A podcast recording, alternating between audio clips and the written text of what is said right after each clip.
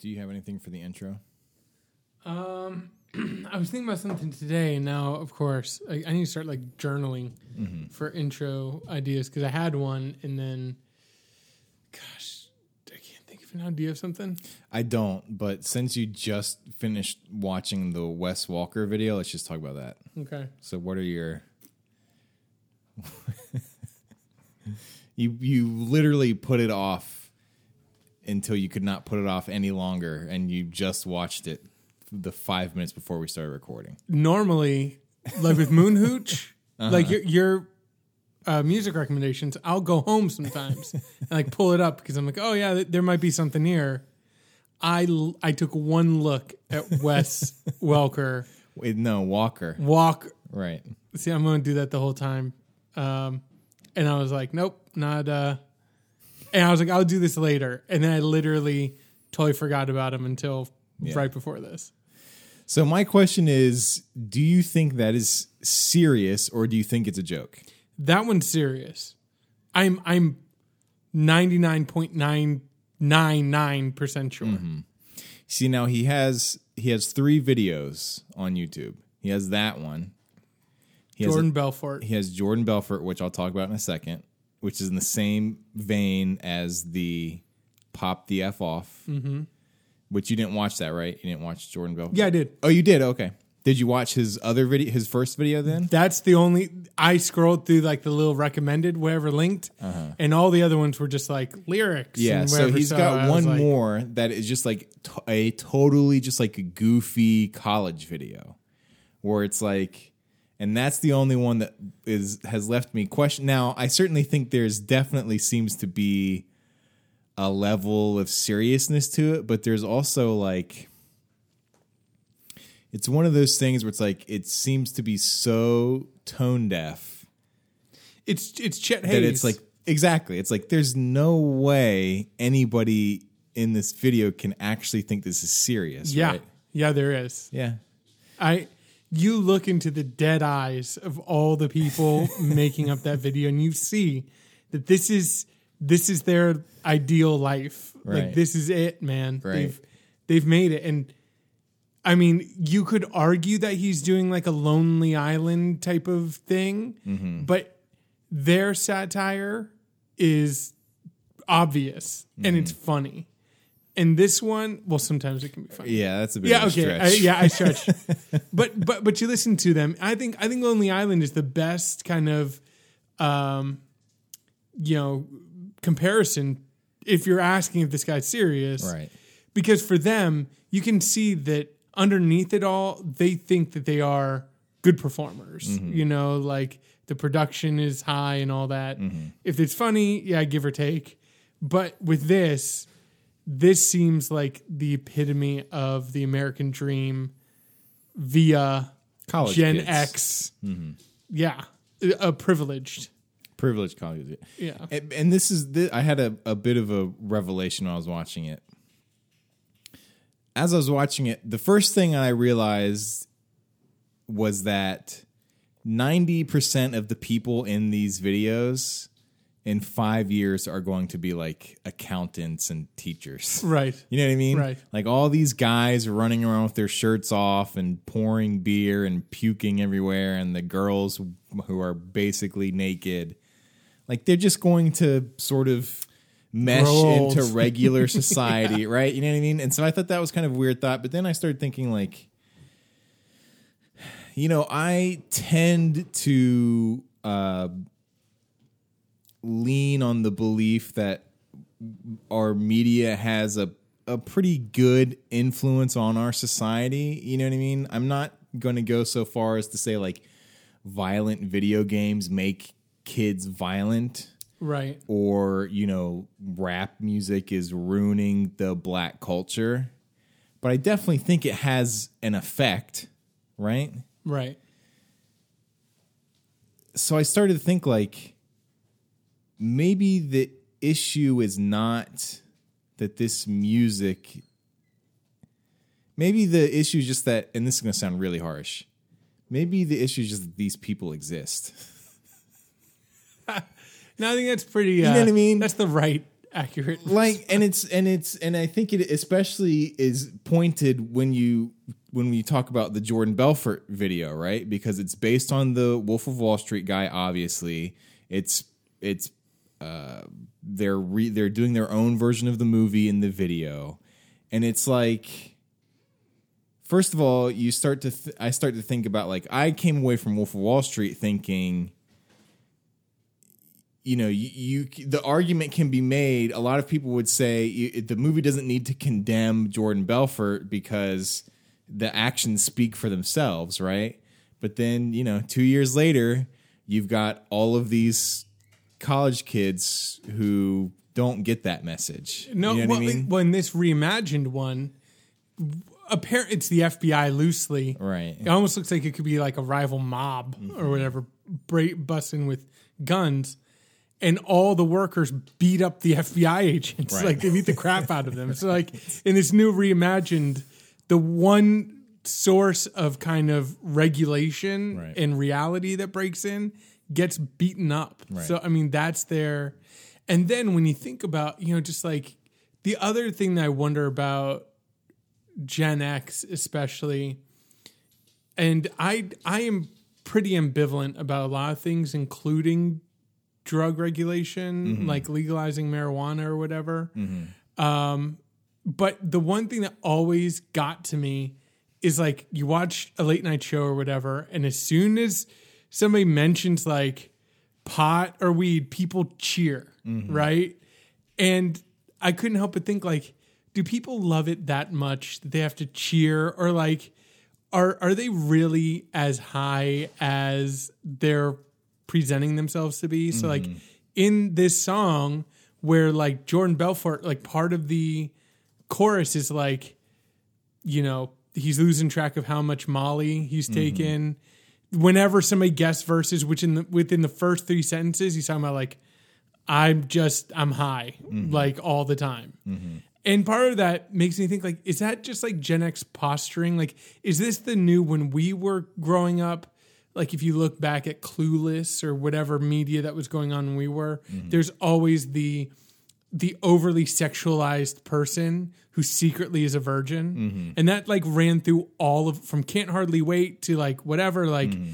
there was your standard in a teen movie over sexualized that person's a virgin. Mm-hmm. Now it seems like it's the blissed out like baked out person who's always high. Yeah. But then I'm always like are they re- like are they really like I don't you know Uh, I don't know. It, it, to, to me it's all posturing. And, and again it's like when does the posturing and, and the reality take take hold? Yeah. you know? Like i would love to actually sit down and talk to some of these guys and then be like uh, i never tried weed. You know what i mean? Or like molly's yeah, scary. And I think, like you said, most of that is posturing. A lot of those, a lot of those, those sort of when you take those extremes, it ends up being like the one kid who's like a fringe case. You know what I mean? And it's like that. It's like, oh yeah, remember that kid? Yeah, he he was like drugged up all the time, and now he's just like either dead or he's homeless or he's in. You know what I mean? And most of the time, it is just like. Yeah, we were just kind of exaggerating, getting into well it. I, I know that they're exaggerating but i'm wondering about like f- like further looking at the culture like i i i am too far removed from gen x to get them mm-hmm. right? Like i don't get them. So when i look at their culture or their media that they're producing that's what i kind of have to go on. And the other thing that made me think of i want to get your take on this that so wes walker. Right. so he was obviously like he's a skinny white kid who can't find a suit that fits him. Mm-hmm. You know, one of those type of guys. Mm-hmm. And whenever I see people like that, I'm like, these are kids who are co-opting a another culture mm-hmm. to hide in it in order to feel more empowered mm-hmm. right? Is it like you look from Chet Haze to like a lot of these white kind of Well, I think that is clearly the case with Chet Haze. E- exactly, and and I don't think that about every white rapper. Like I think Eminem has a real perspective within the rap community that he's bringing to it, right? But then you see these like and normally they fit like a physical type Yeah. where you're like is this somebody who was bullied or with the threat of being bullied they ran so Uh-huh. deep into a culture that basically is all posturing Right. all you have to do is sing about money and being high all the time and you can get women in bikinis to show up Right. and dance for you or whatever and you're you're safe there right Mm-hmm. but you have no connection to the culture like you you you have no perspective on it other than I'm safe here like Mm-hmm. I've I've covered myself enough in in a crew and people enough who will tell me like yeah dude you're you're really good man yeah let's make this video when in reality you're just a loser white kid you know Mm-hmm. who is afraid of getting bullied for being who you are Yeah.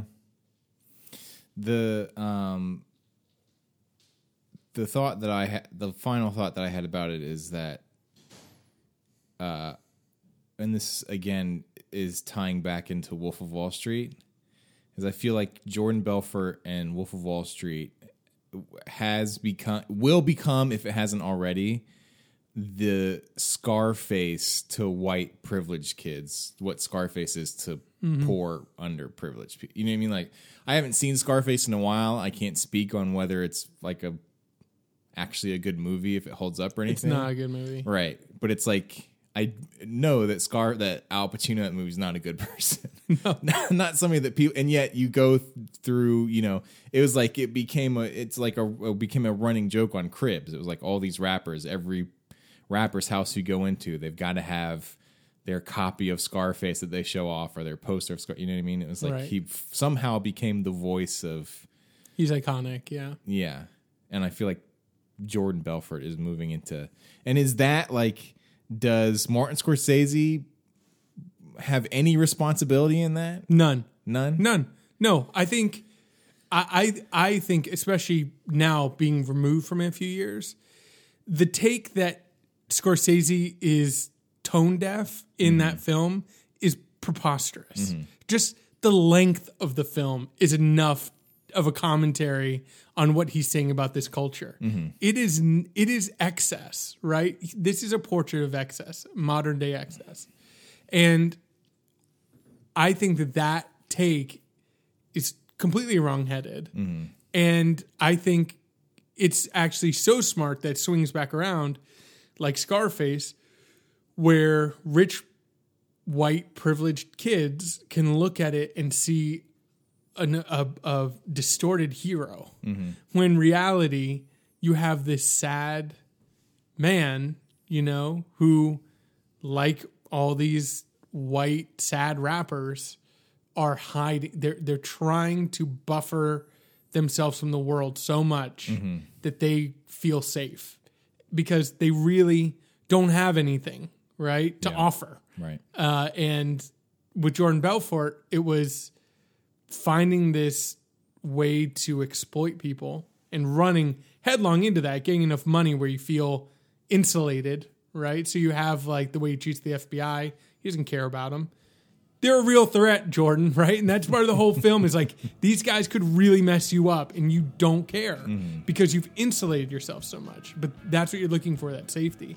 And with this guy, his videos are a testament to that. That's his insulation, hmm. right? Like every, with every single video, I imagine him at night, home alone, watching them over and over again, telling himself, "You've made it.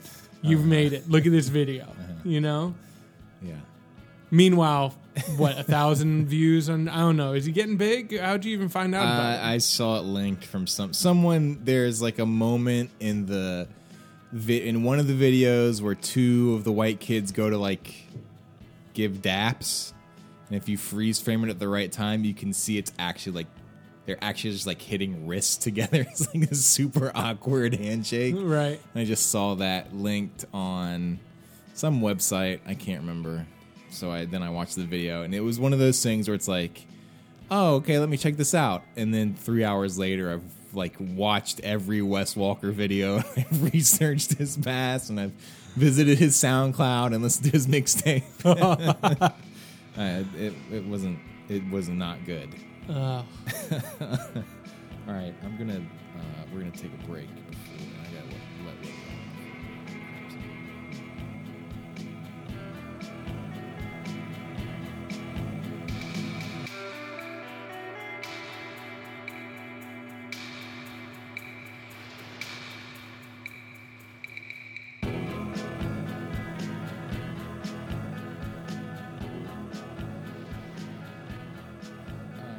So I was, uh, we were in, we were in bed on, I guess it was Saturday night, flipping through the channels trying to find something to watch. Do you still channel surf? You don't just open Netflix? I feel like no one channel surfs anymore. They just it's always scroll I scroll through my my list. I can't No. believe you guys still channel surf. Yeah. I mean, if we're like, what do you, if we're trying to figure out what to watch, I'll see, kind of see what's on TV. I mean, usually we end up watching something on Netflix or HBO Go. But we, I was looking through the channels. We were uh, looking through the channels. I don't know what I was expecting to find, but I was just doing it. And This Is the End was on, was on FX. Uh, the edited version. Yeah, right. gotta- The edited version, which is a movie that we saw together in the theater, right? And I I liked it a lot. I thought it Mm-hmm. Was really funny. And so it's on TV, it's right at the beginning. And so I think like I'll give it a shot. We're like 15 minutes in. Um, I'll see what Julia thinks of it. And it's at the party scene, right? And it's like it's it's great and i feel like everyone would like it just because there's so many famous people in it and they're all getting like killed. killed or they're playing like over exaggerations of themselves. But this is the first thing that caught my attention is it uh, we were watching the part where Micah, Michael Cera gets killed. So he's standing on the lawn yelling at the party and he says something with the f word in it right but instead of the f word because it's on tv he says flippin. And literally 10 seconds later he is impaled with a light pole that goes all the way through his back out of his chest and he's bleeding everywhere. And you see like and then he's up in the air. lifted 20 feet up in the air and then dropped into a pit of lava. And i'm thinking like if my 14 year old was awake at 10:15 p.m. I would much rather him have to hear somebody say the F word than see somebody impaled with the light post and mm-hmm. dropped into the center of the earth. you know what I mean? And then not too long after that, you see like Aziz Ansari's arm ripped off. And then you see, well, actually, we didn't make it that far. But you know what I'm saying? It's just like, this is so, our standards are so bizarre. You know what I mean? That was so weird to me. So, I mean, a few interesting things. Number one, that you changed your fictitious 14 year old to a boy. I I realized that Because you have two girls. saying it right. I don't know why. so I, I found that really interesting. Uh, yeah. The other thing too is, I guess, I guess this is where I would say, d- does the fact that, and and this is something I've thought about, and you can correct me if I'm way off because I haven't been able to articulate this well in my own head. Let's see how it sounds coming out of my head. Probably not not good. Um, but so so the argument against censorship in media goes something like this the representation of violence and mature content in video games and movies has no relationship to somebody's actual behavior right I don't agree with that. but i'm saying the general the general argument against Right. censorship is that Right. Now, that that falls apart as you get into the details. So, very few people would have a problem with uh, Kim Jong Il being killed in a movie for fun, but a lot of people would have a problem with misogynistic jokes being said by a character.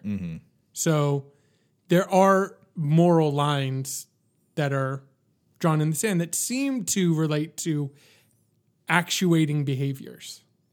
So I don't have the ability to assassinate Kim Jong Un or ill, either one of them. Um, one of them's dead already. um, but I do have the ability to be a misogynist. There, therefore, that behavior needs to be a little more thoughtful and some would say regulated out of our culture. Um, and so, given that scenario, you know, I can say the F word as a 14 year old. My parents may not want me to say that. I cannot impale somebody with a telephone pole, and lift them up, and throw them in lava. Mm-hmm. Right? Mm-hmm. So, I mean, isn't that kind of the fundamental difference of those behaviors in terms of representation on TV and stuff? Sure, but if we're just talking about pure violence, I can just as easily go out onto the sidewalk and be violent to somebody, to some random person, if I felt like doing it. Exactly, but where's the connection with the media at that point? And that, that again is the argument of the anti censorship people that you can't make the connection between I played Call of Duty, therefore I shot up my school. Mm-hmm. You know? But you can say, I like Michael Cera. He said the F word. I'm 14. I'm going to say the F word. Yeah.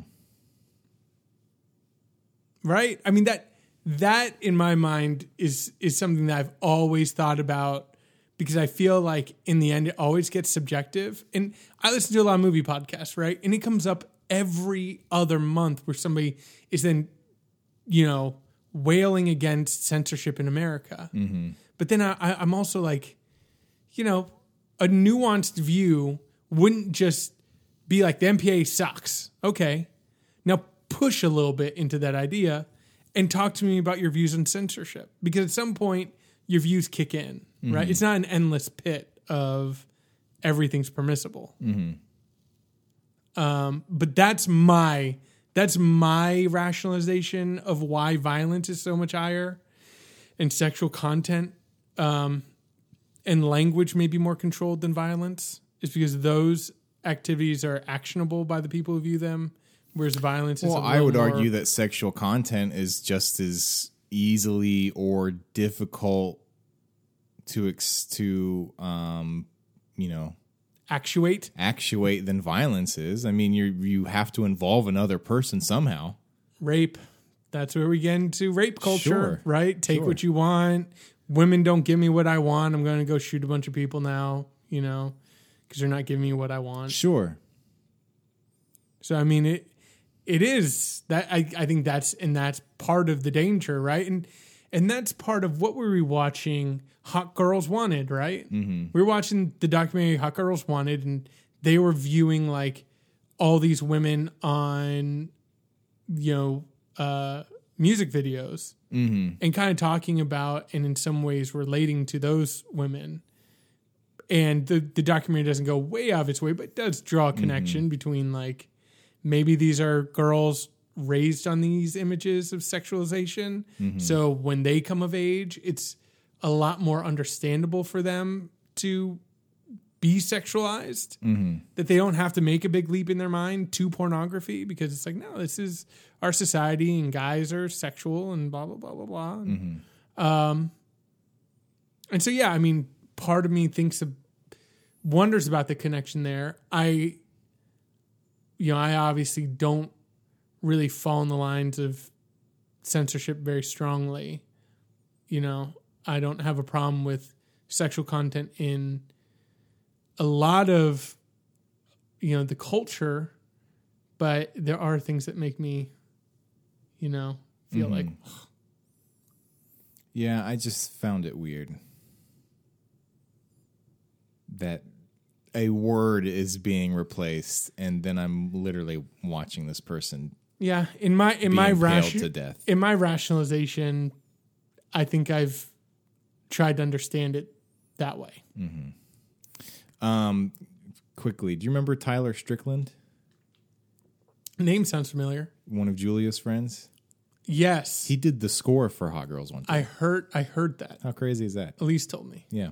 Yeah, Um, but anyways, this is the end. I can't remember the score at all. So N- neither. can okay, Um, I mean, well, it's also it's like it's a documentary, right? So you Yeah. don't really think of a score when you Right. think of a score. You think of like a film, f- Right. like a like a mo- like a narrative film. You know what I mean? at the same time, I've never written a score. Sure. either, so Um, but this is the end. So we watched that party scene, funny stuff, right? So I'm like, let's just. Um, I really don't want to watch this stupid FX edited version. especially with because some of the gags later on are are all like vocal. I don't know if those are going to be edited out. Yeah, how are they going to do the uh, Right. scene? Yeah. Um, so we searched for it on demand. It's on demand. It's like two bucks. So we're like, let's just watch this. And I still thought it was funny, but it's definitely a guy's movie. so Yeah, so she Yeah. did not enjoy it. Yeah. like, like at all, or uh, I just don't think out? she's really that into it. Yeah, It wasn't like terrible, but I just don't. I- It's it's just a it's a guy's movie. You know what I mean? Like a lot of those jokes, I think are kind of guy centric. I hesitate to ask what what you mean by that. some of they're just kind of like gross. They're just kind of like I feel like a lot of them, especially with the like a lot of Seth Rogen stuff, even like mm-hmm. Superbad. What about You have- bridesmaids? Yeah, but that's not. I mean, that's that's different. Like I'm I'm talking I'm talking about like Seth Rogen specifically with this is this is the end or Superbad or any of the movies in between.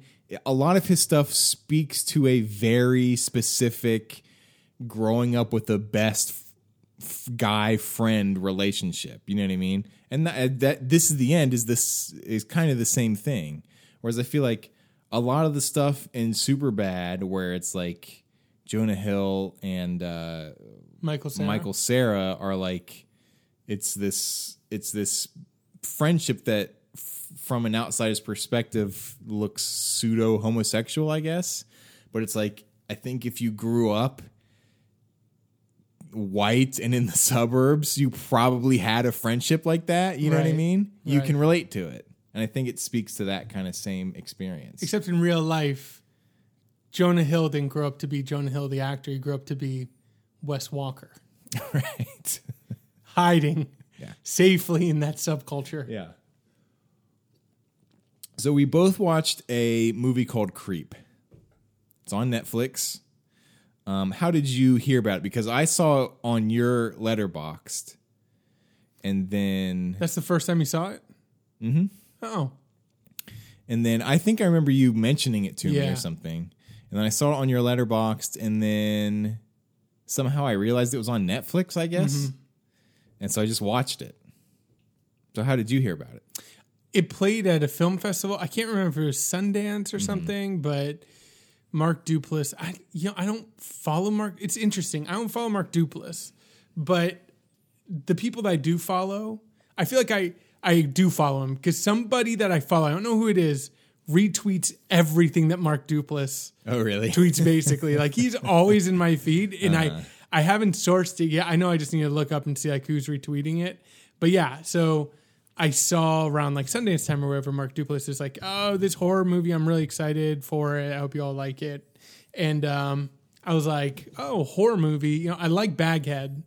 Um, and so I was like, I'm interested in another of his takes. I'm, I like Mark Duplass, but Yeah. I, I was interested in another one of his takes um, on horror. So I'd been looking forward to it for like a few months, and I knew it came out on VOD, but I couldn't justify a purchase just based on some of what I'd read. And then before you know it, it's one of those things where it's like a week ago, I'm like, oh, am I going to spend four ninety nine? And then a week later, it's on Netflix. I'm like, oh, well, there it is. So it's his take on horror and found footage.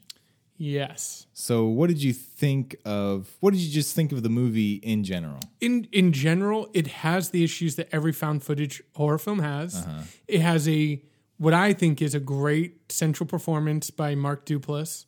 I think the other guy is a complete blank, like Mm-hmm. not blank canvas where you can put stuff on. He's literally a blank. Right. Patrick Brice. Right, and he's the also the director. director. Right. Um, and so you know, in one way, I do respect. You can see that he like really wants to do this small film. Mark Duplass was like, maybe I'll help you out, and then helped them out. And he was like, I'll just put myself in this. Right? He's not a compelling screen presence Yeah. at all. But overall, for Mark Duplass, I thought it was good. But story wise, it has specifically one issue that I'm just like, you know, there's a new kind of stupid, like just a stupid plot detail. Mm-hmm. And found footage again stretches stretches that conceit. That's what I wanted to talk about first and foremost is can found footage actually ever work as a movie as a like Style? a yeah as like a Trope? as a storytelling device. Yes. Are there any examples? Blair Witch Project, I think works, um, and that has like I've watched it not just a million times when it first came out, which I did, but frequently since then, and that movie holds up. That movie holds up. I love that movie. I'll stand by the first Paranormal Activity, diminishing returns on that series, mm-hmm. but I think I think that has some interesting critiques on it. And then in terms of what you can do with found footage, there are specific ideas that work. Actually, I'd also put up a film called Lake Mungo to mm-hmm. you, which no one has heard of. Mm-hmm. Lake Mungo is a different take on found footage in the sense that you're kind of watching a fully cut documentary. Mm-hmm. So it does kind of work from the context of like who edited it. It's like you're watching a documentary. And it is done really well. So those are my three submissions. Blair Witch, Paranormal, Lake Mungo. I guess my problem with it is it's it's just because of the nature of found footage, you're going to be constantly questioning why they're filming. Right. It's like the it's like the movie's actively challenging you to Right. not believe what is happening. Right. And that's what bothers me so much about it. And even in Blair Witch and I guess maybe not so much in Paranormal Activity, I don't remember it as well. But it's like there are still going to be moments where you're like, why are you filming this? Right. You know what I mean? It just makes no. And then, like you said, who's editing this? Why are they releasing it? It just seems. It just seems, I don't know, tricky, I guess. Well, it's tricky. And again, it makes me, it was the same question I had with Jurassic World, which is how much do you want me to be questioning your film, right? Like, in an ideal world, your film represents a wholly coherent universe mm-hmm. in which people act in a way that makes sense to the rules of that universe. And I, as the viewer, should be able to suss out, if not all the rules, most of them to explain behavior, right? Mm-hmm. But in found footage films, it again creates this weird no man's land of how much do you want me to be questioning your conceit, right? Mm-hmm. Because in some senses, any found footage conceit will always have a limit. It will always have an end because no one's going to film that. Like Cloverfield, the guy is out of shape and he's clearly like referencing it throughout the thing. Mm-hmm. Yet he's filming every, like as he's walking across a building that's on another building. I was gonna say, don't they film themselves like jumping across buildings or something? Yeah, and he's like, "Oh, I'm so out of shape." And it's like, dude, you're you're holding it. Put the camera down, Right, right? yeah. So now some of that is self aware enough to be like, "Hey, we know, wink, wink." You know, have a good time with it. But then with with movies like Creep or definitely horror movies, Mm-hmm. you want to say how much of you are trolling the tropes of horror. So there's a scene in Creep where he hears a noise outside. What does he do? He gets his freaking camera. Of course, he walks outside. He hears a noise in the back. What does he do? He leaves his front door open and he walks around to the back and he's filming the whole thing. And that whole time you're thinking, you're not going to leave a camera running on your front door. Like, I just lived through somebody scaring me at my place. Mm-hmm. After that, I didn't take the trash out without locking the front door behind me because I'm like, that's, that's, you mm. know, step one of feeling safe when you feel somebody's trying to get in your place is to make sure your door is always locked when you're outside it. Yeah. And so on that stuff, you're like, yeah, you do you want are you just saying like horror movies, people do dumb things? You know, I like that you're feeling frustrated right now. That's the point. Mm-hmm. You know, or are you kind of like oblivious to like, well, we need him we need a fake scare. So go back there now. And it's like and leave the front door open. Ah, whatever. Screw it. Go back there. Yeah. Yeah. And Creep is full of those. I mean, there's a lot of like, he's filming them walking upstairs for some reason, and then they just happen to have start having this conversation on the, you know what I mean? It's just, there's, it's full of those moments. Um, what was your, what's the big plot device that bothers you? So the big thing for me, and I can't remember his sister's name, which Angela? Angela, I don't know why I thought it was Audrey or whatever. Angela, That's supposed to be his wife, Mark Duplass's wife. right? She isn't even credited in the IMDb. I went there to try and find her name, and it wasn't there. I was like, Right. oh, screw it. If they don't care enough, I don't either. Um, okay, so in the film, Mark Duplass's character Aaron. No, Aaron's the filmmaker. Aaron's the Joseph. filmmaker. So Joseph says that he's married to Angela. Mm-hmm. He has cancer, and he wants this guy to film him for a day.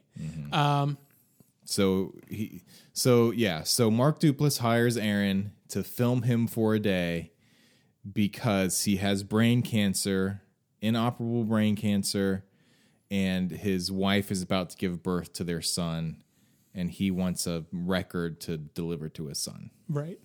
And so I so okay, you kind of know already, Well, you know something is up just Right. because the movie's called Creep, right?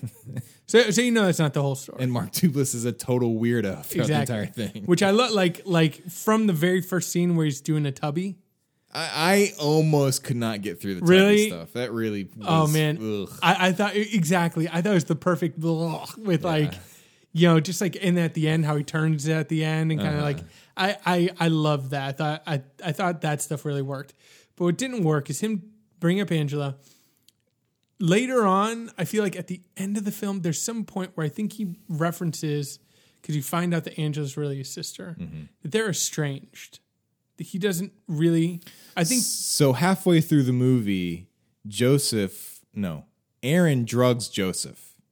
Joseph passes out. Aaron takes his phone. As he's taking his phone, it starts ringing. So he sneaks into the bathroom to answer it, and it's Angela. So he starts talking to Angela. You find out Angela's not his wife, doesn't have a wife. Angela's his sister, and she's telling him in not so many words to get out of the house any way he can and just leave really but cryptically. she yeah and she never goes into detail why she just basically he's like am i in danger and she just says just leave or, Right. or whatever She's just like, run, get your car later. yeah And so I'm sitting there and I'm thinking number one, because I think when I think it is when Joseph, there's a moment after that where he's like, I'm being real with you, I'm being honest. He's like, I don't have family, I don't have friends or whatever. And I believe that. I, I think at that point he's still being manipulative, but I, I do believe I'm like, yeah, I could see this guy being estranged from his family. So number one, why is Angela calling him? that of that night of all nights, why is this estranged sister calling him?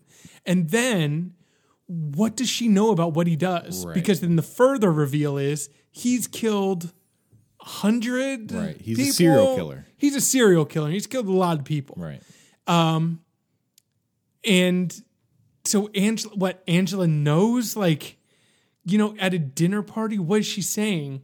Oh yeah, my brother. I think he's kind of screwed up. I think he kills people. I don't really know. right I'm gonna call. You know what, guys? I'm gonna call him. I'm thinking about him right now. I'm, I'm gonna call him.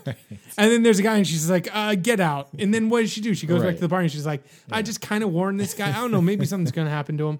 Like, what's her involvement? Like, Yeah. why would you even bring her up and bring her, involve her in this story? Yeah. If you're not going to further like detail what's her connection Mm-hmm. to this, and like, does she feel no moral compulsion to save the lives of countless of people who have been murdered by her brother? Right. I don't. I, that frustrated me to the point where I was like, that, "That's stupid. That is a stupid development." yeah and you also at that point didn't need any further reason to get for aaron to want to get out of the house right? He already wanted to get out. He just couldn't find his keys. So it wasn't like Aaron himself or we as an audience were on the fence on whether or not he should be there or not, right? We were already like, okay, th- he needs to he needs to go. He needs to get out of here. So it just is a little bit of overkill. It, they just sh- I guess they showed their hand a little bit too much maybe.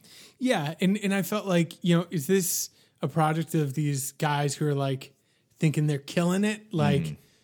dude, we're killing it with this found footage film. Like, let's or how did that development get decided on? You know, it's just it's just so frustrating when crap like that you know crops up. And then also, I just want to touch briefly on the final kill. Yeah, I wanted to ask you what did you think of the ending? All right, So um, the end of the movie, he blah blah blah. They do a bunch of stuff. Aaron goes to meet Joseph in a park so they can make up, I guess. And he just sits have on closure. have Just closure. He, Aaron sits down on a bench overlooking a lake, and then Joseph walks up behind him and axes him in the head.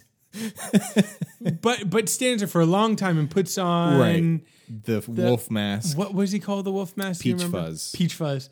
And the peach fuzz dance Uh-huh. is great. That peach, and I also like the idea that this is a guy who, like Keyser Söze, is making it all up, like Usual Mm-hmm. Suspects, making it up on the fly. That you know what Aaron finds this peach fuzz head, and then he's like, "I'm, I'm going to make a dance up right now." Right. Like that's it. That's part of his invention in the Right. moment. I like that uh, thing about that too. But yeah, no. So yeah, Aaron just sits there through it all, you know. And it's like if somebody's staring at me from thirty feet away in a crowded room, I can you can feel that stare. You know, you look over, you're like. So part of me thought, and again, the the movie kind of references this at the end, that Aaron is somehow complicit in his own death mm-hmm. because he's so trusting. I He's so guess naive. naive, mm-hmm. trusting that he's like, you told me to wait here. I'll just wait with my back turned. You know? Mm-hmm. That again, I'm like, they had to have known because they comment on it, right? At the same time, it's a dumb way to go, especially in the middle of a park in broad daylight, where I wanted to then look at all the rest of Joseph's Right. kills and be like, does one happen in a Starbucks? Like, you know, just like he's waiting in line, he chokes him out, and just strangles a dude, and everyone's just like, oh, what? Yeah. Yeah. Um I mean I like the ending just because I was really expecting I wasn't I was hoping for it to end the way it ended in terms of Aaron getting killed. But I was not expecting that to happen. You know what I mean? I was expecting them to just go some other way with it. Um what did you think of the final jump scare? I loved it. Yeah, that was great. I love. Yeah, that that that was great, and That that's hilarious. exactly, and that is a reason to make a found footage film, right? Like, like I have a found footage idea, like of an image in my mind that I would like to see in a found footage film that I think utilizes the aspects of a of a camera because you think about what's great about found footage is you have another eye that reveals images that a character may not be aware of. Like that to me is the hook of why you would do found footage because you can capture images on there that uh, that the people can't see, and if you can find inventive ways of doing that, I think you have a have a hook. You either need that, that's my take on it, or you just need a great idea of like, hey, what if the guy just like scares himself and then scares you by scaring himself and then reacts to the scare? Like that cyclical, that's enough where I'd be like, green light it, let's get that going, you know? Yeah, yeah, yeah. So I thought it was all right. Um, I think the to its benefit, it's only like seventy five minutes long. Oh, exactly. Really short, and it moves fairly quickly. Just because Mark Duplass is good, he's playing Mark. I mean, his roles. He's playing himself, right? He's playing Mark Duplass Always. always. Uh, but that's not necessarily a bad thing. I like Mark Duplass, and he does a good job with it. Um, so you know, I would recommend watching it. Although, if you have listened to all of this and now you know all of that stuff, I don't know how well it's going to go over with you. You know what I mean? A spoiler warning at the beginning, Sure. Guess, or, or at the end here. Hey, spoiler warning. hey, we just spoiled that movie for you. Uh, you watched a movie called Kung Fu Elliot. Yeah. Okay. So this is going. If this is okay with you, I want this to be kind of the spoiler podcast. Okay. I don't want to have to worry about plot details because I want to talk really in depth about my reaction to some of these movies. So Okay, go right if ahead. If you're okay with me spoiling Kung Fu Elliot for you, Sure. Okay. Kung Fu Elliot is a documentary. Elise accidentally she had like a student Prime account, then re-upped because we forgot to cancel it. So now we have Amazon Prime for a little bit. So I go in there and I find this documentary that played festivals. I think it was two years ago or something. And I heard some good buzz about and then some toxic buzz. And so those are what I'm interested in. These polarizing films, right? So I see it's there and I'm like, okay. Um, Elise and I watched a movie, and then right after that movie, I just fired this one up. I was like, I'm knocking this out Saturday night. Uh-huh. So it's basically about a guy who fashions himself Canada's only or best martial arts action film star. okay. And he makes his own kind of films on just low quality consumer grade uh, cameras with his girlfriend. Um, and this film kind of documents his attempt to make his magnum opus Blood Fist. I think it's called. so it starts to play out like American movie, almost exactly like American movie. Um, just quirky, weird side characters with just a bizarre leading man. Except you start to realize Elliot has a much darker side than the guys in American movie, and he starts to get more and more troubling in his behavior as the documentary goes on, and starts to have more and more problems with um, his girlfriend. So at some mo- at some point, the f- documentary shifts from being about, hey, let's watch this, you know, quirky guy make this, you know, low low budget action film, to let's watch this guy destroy his life Right. and the life of people around him. yeah. And I had some questions and issues about the nature of the documentary because I was like, what were these documentarians doing when they got into this? The whole documentary crescendos in a blowout mm-hmm. that he has with his girlfriend. She's constantly trying to get him to propose to her, to marry her, and she gets more and more frustrated with him and his crazy kind of pursuits as the documentary goes on. So finally, they have a confrontation. This film also goes some really weird places because he goes really weird places, um, including some kind of like nudist orgy that one of the actors in his film attends. So he goes and tries to play it off as like, look, I just hung out with my friend and he likes to go places. I just went to go spend time with him. I didn't do anything, right? When in reality, he's really trying to get in on it as as much as he can. And so his his um, girlfriend uh, confronts him, and now being confronted with his lies, he gets violent. Kind of, he threatens to. Oh, what does he threaten to do to his neighbor? It's like a true detective threat. it's like a way over the top. Right. I'll gouge your eyes out and eat them or something, you know. Then he, then he comes back over because uh, when his girlfriend was away on a trip, one of the neighbors said there's a girl who got dropped off at 1.30 a.m. She may have been a prostitute. And he's, it's from work and she went to a bar and blah, blah, blah. And it's not, it's not adding up at all. And so finally, the girlfriend or Elliot, but somebody references the filmmakers, and then they just they just they're like, check his Facebook. He says he he had a conversation. Check his Facebook. If it's if it's there, then you know he's telling you the truth. If there's no conversation in his history on Facebook, he's lying. And she's mm-hmm. like, open up your Facebook, and that's the last straw. He loses it on this filmmaker and actually goes and attacks them, and that's kind of how it ends with him throwing a drink and then attacking the documentarians. And uh, I'm sitting there thinking, okay, you know, you you've captured a situation that played out, right? Obvious, like I don't think you staged any of this.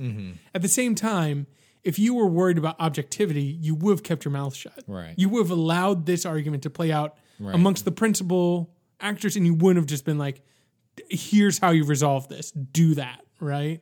You could tell these documentarians got fed up with their subject of their documentary and were mm-hmm. done with him. Mm-hmm. Like by that time they hate they hated him. And it's and it shows. And then the final wrap up is on like text. Like he basically disappears and they don't know where he is. You know? Hmm.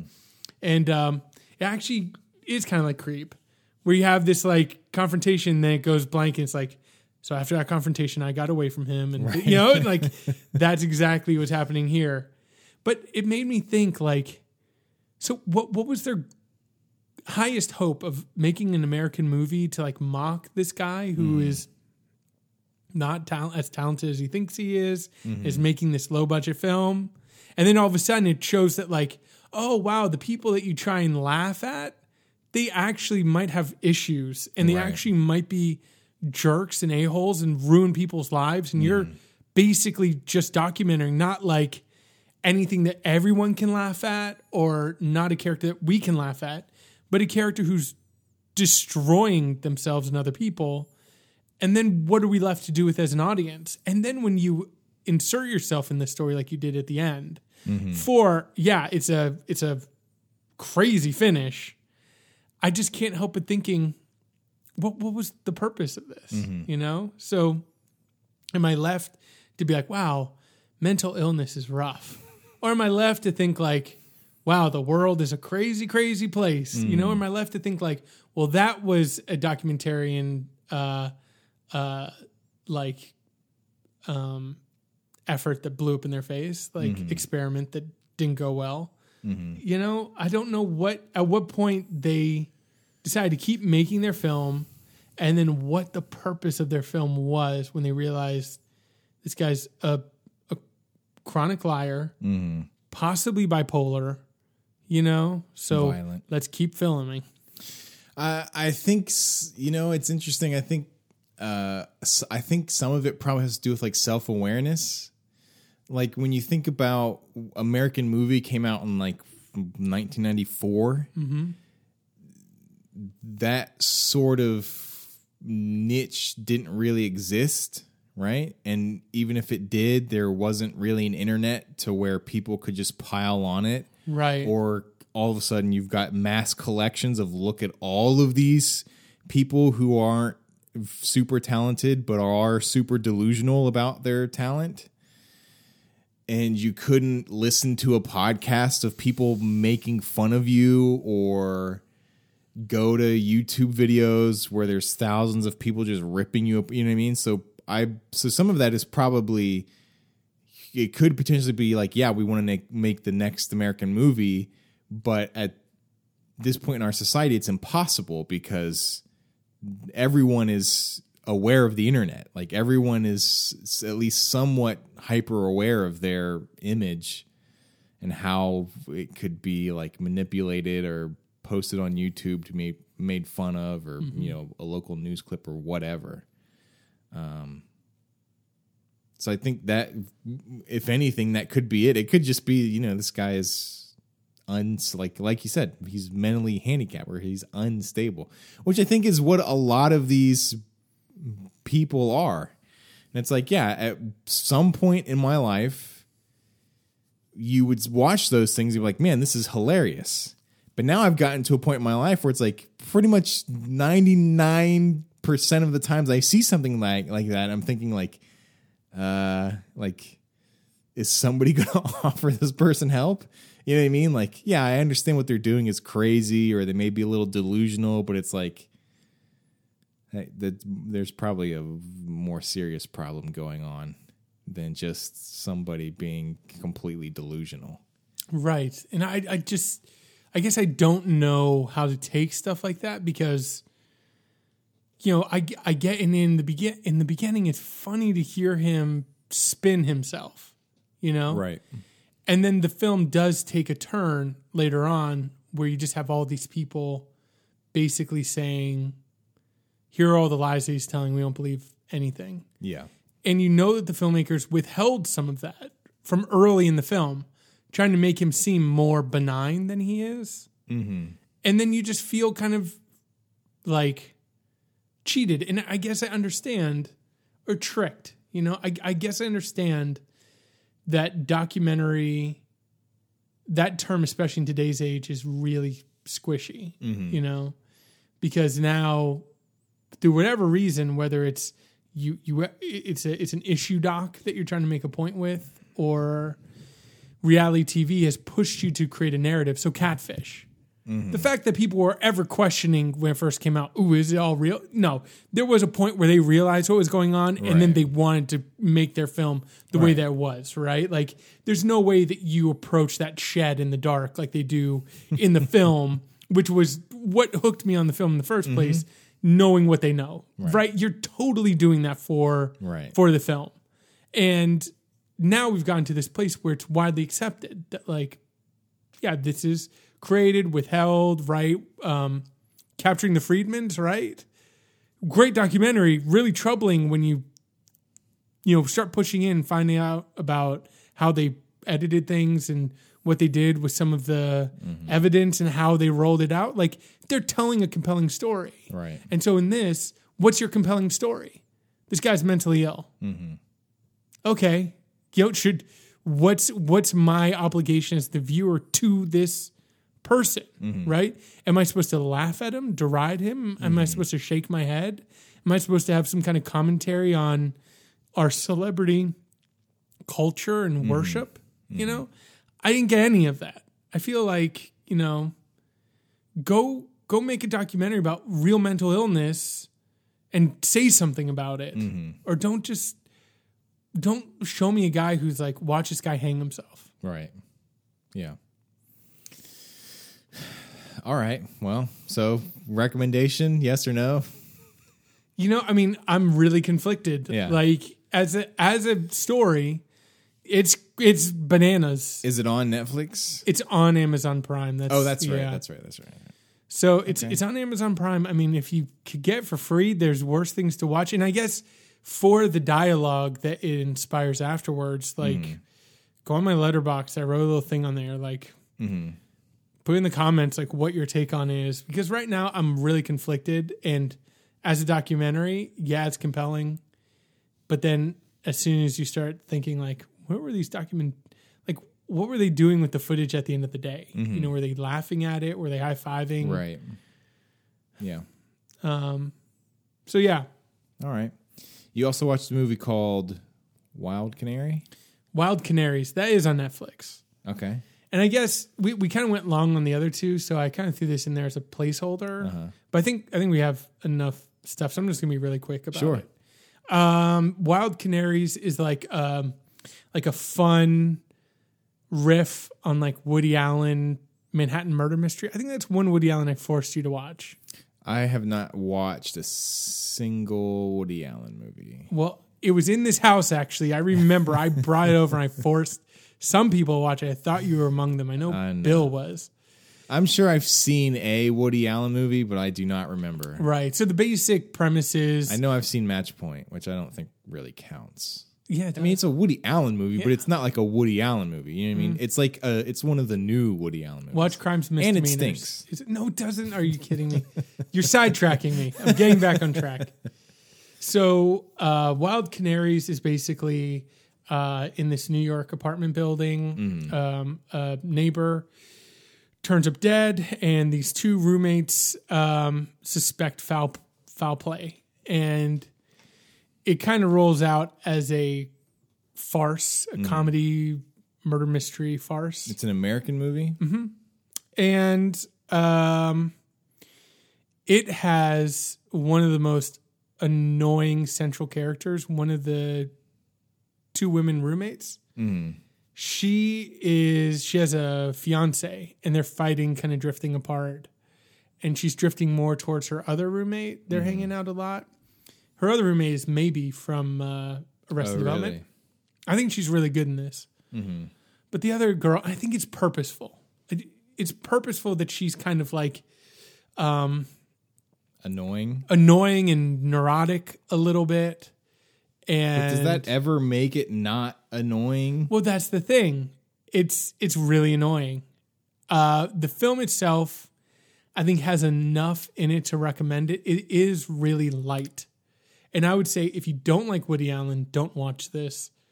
If you do like Woody Allen, specifically Manhattan Murder Mysteries, then watch this because there's some really great, fun kind of callbacks and stuff to it.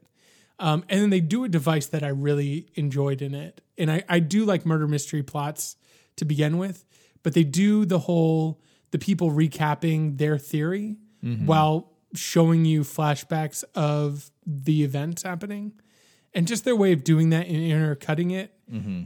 was an interesting kind of cinematic idea. And I really enjoyed it. Mm-hmm. I wish that they tightened it up a little bit. I wish that they did. The one thing I like about Manhattan Murder Mystery is within all the looseness of a Woody Allen movie, by the end, you do have this kind of tight, you know, thriller aspect where you do kind of feel the characters are in jeopardy and there are stakes.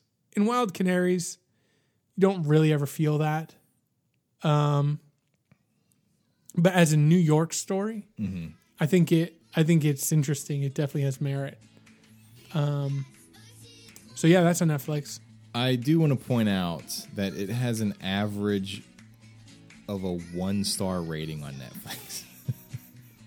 Have you looked at the latest popular on Netflix now and series? in the more like Wild Canaries on Netflix, the first movie it links to is a movie called Toad Road.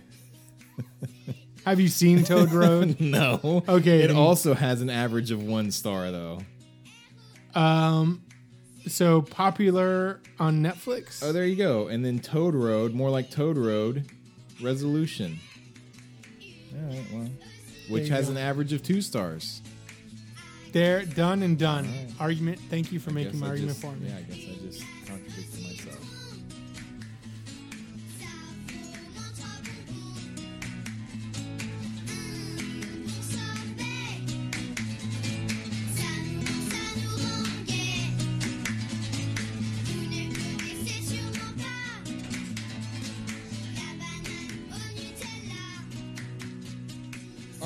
so we talked about my recommendation, my anti-recommendation of Wes Wes Walker at the beginning of the show. So what what's your recommendation? I for have to this say, out of pure spite, I wanted to recommend that you read one article a day from rightwingnews.com and then at the end of the week check back in with you Okay. and see what your outlook on our world is from just a non-news Uh-huh. website the wes walker equivalent of online news Right. but I decided why why make why pollute the world Mm-hmm. even more. Um, so I, I think I'm going to give you uh, give you an option between two documentaries on Netflix. Okay. One is an honest liar. Not sure if you've heard about that. It's about a magician whose life life's work it was I think to debunk other magicians. or Okay. so- And now there's a documentary where he's kind of taking stock of his life and apparently there's some darkness or some things that he was hiding in his own life, some hypocrisy there. Uh huh. Of course. And uh, that has a four and a half star average, I think, on Netflix, if that means anything to you. Almost five stars. Almost five stars. So I haven't seen that, uh, but that's one that I'm really interested in. The other one is called The Immortalists. And they both have old men with really long beards on the cover. Exactly. That's what ties them together. So your recommendation is going to be What is the Immortalists about? So the Immortalists are about these scientists, and it's a fringe group. Uh, They they want and they believe that technology can help us live forever, and they see death as a disease that needs to be like uh, Hugh Jackman in uh, the fountain. The Fountain. Yeah, and and they view death now. My personal view on death is it's a part of life. It's part of the cycle. You need death as part of a as a consideration to form a well-rounded life. You know, we are all you know impacted by death and the threat of death and our relationship to it. You take away that, I don't I'm scared of what the possibilities are, but these guys are really hopeful. And and my interest in that is how do you spin a hopeful view of no death? That sounds to me very non-hopeful. Yeah, I guess just because you don't have to die. I've always been interested in figuring out if it was at all possible to consume the exact amount of calories and nutrients that your body uses every single day. To keep it up and running? No, so that you never had to pee or poop. Oh. You know what I mean? So your body never created any waste. the immortal poops.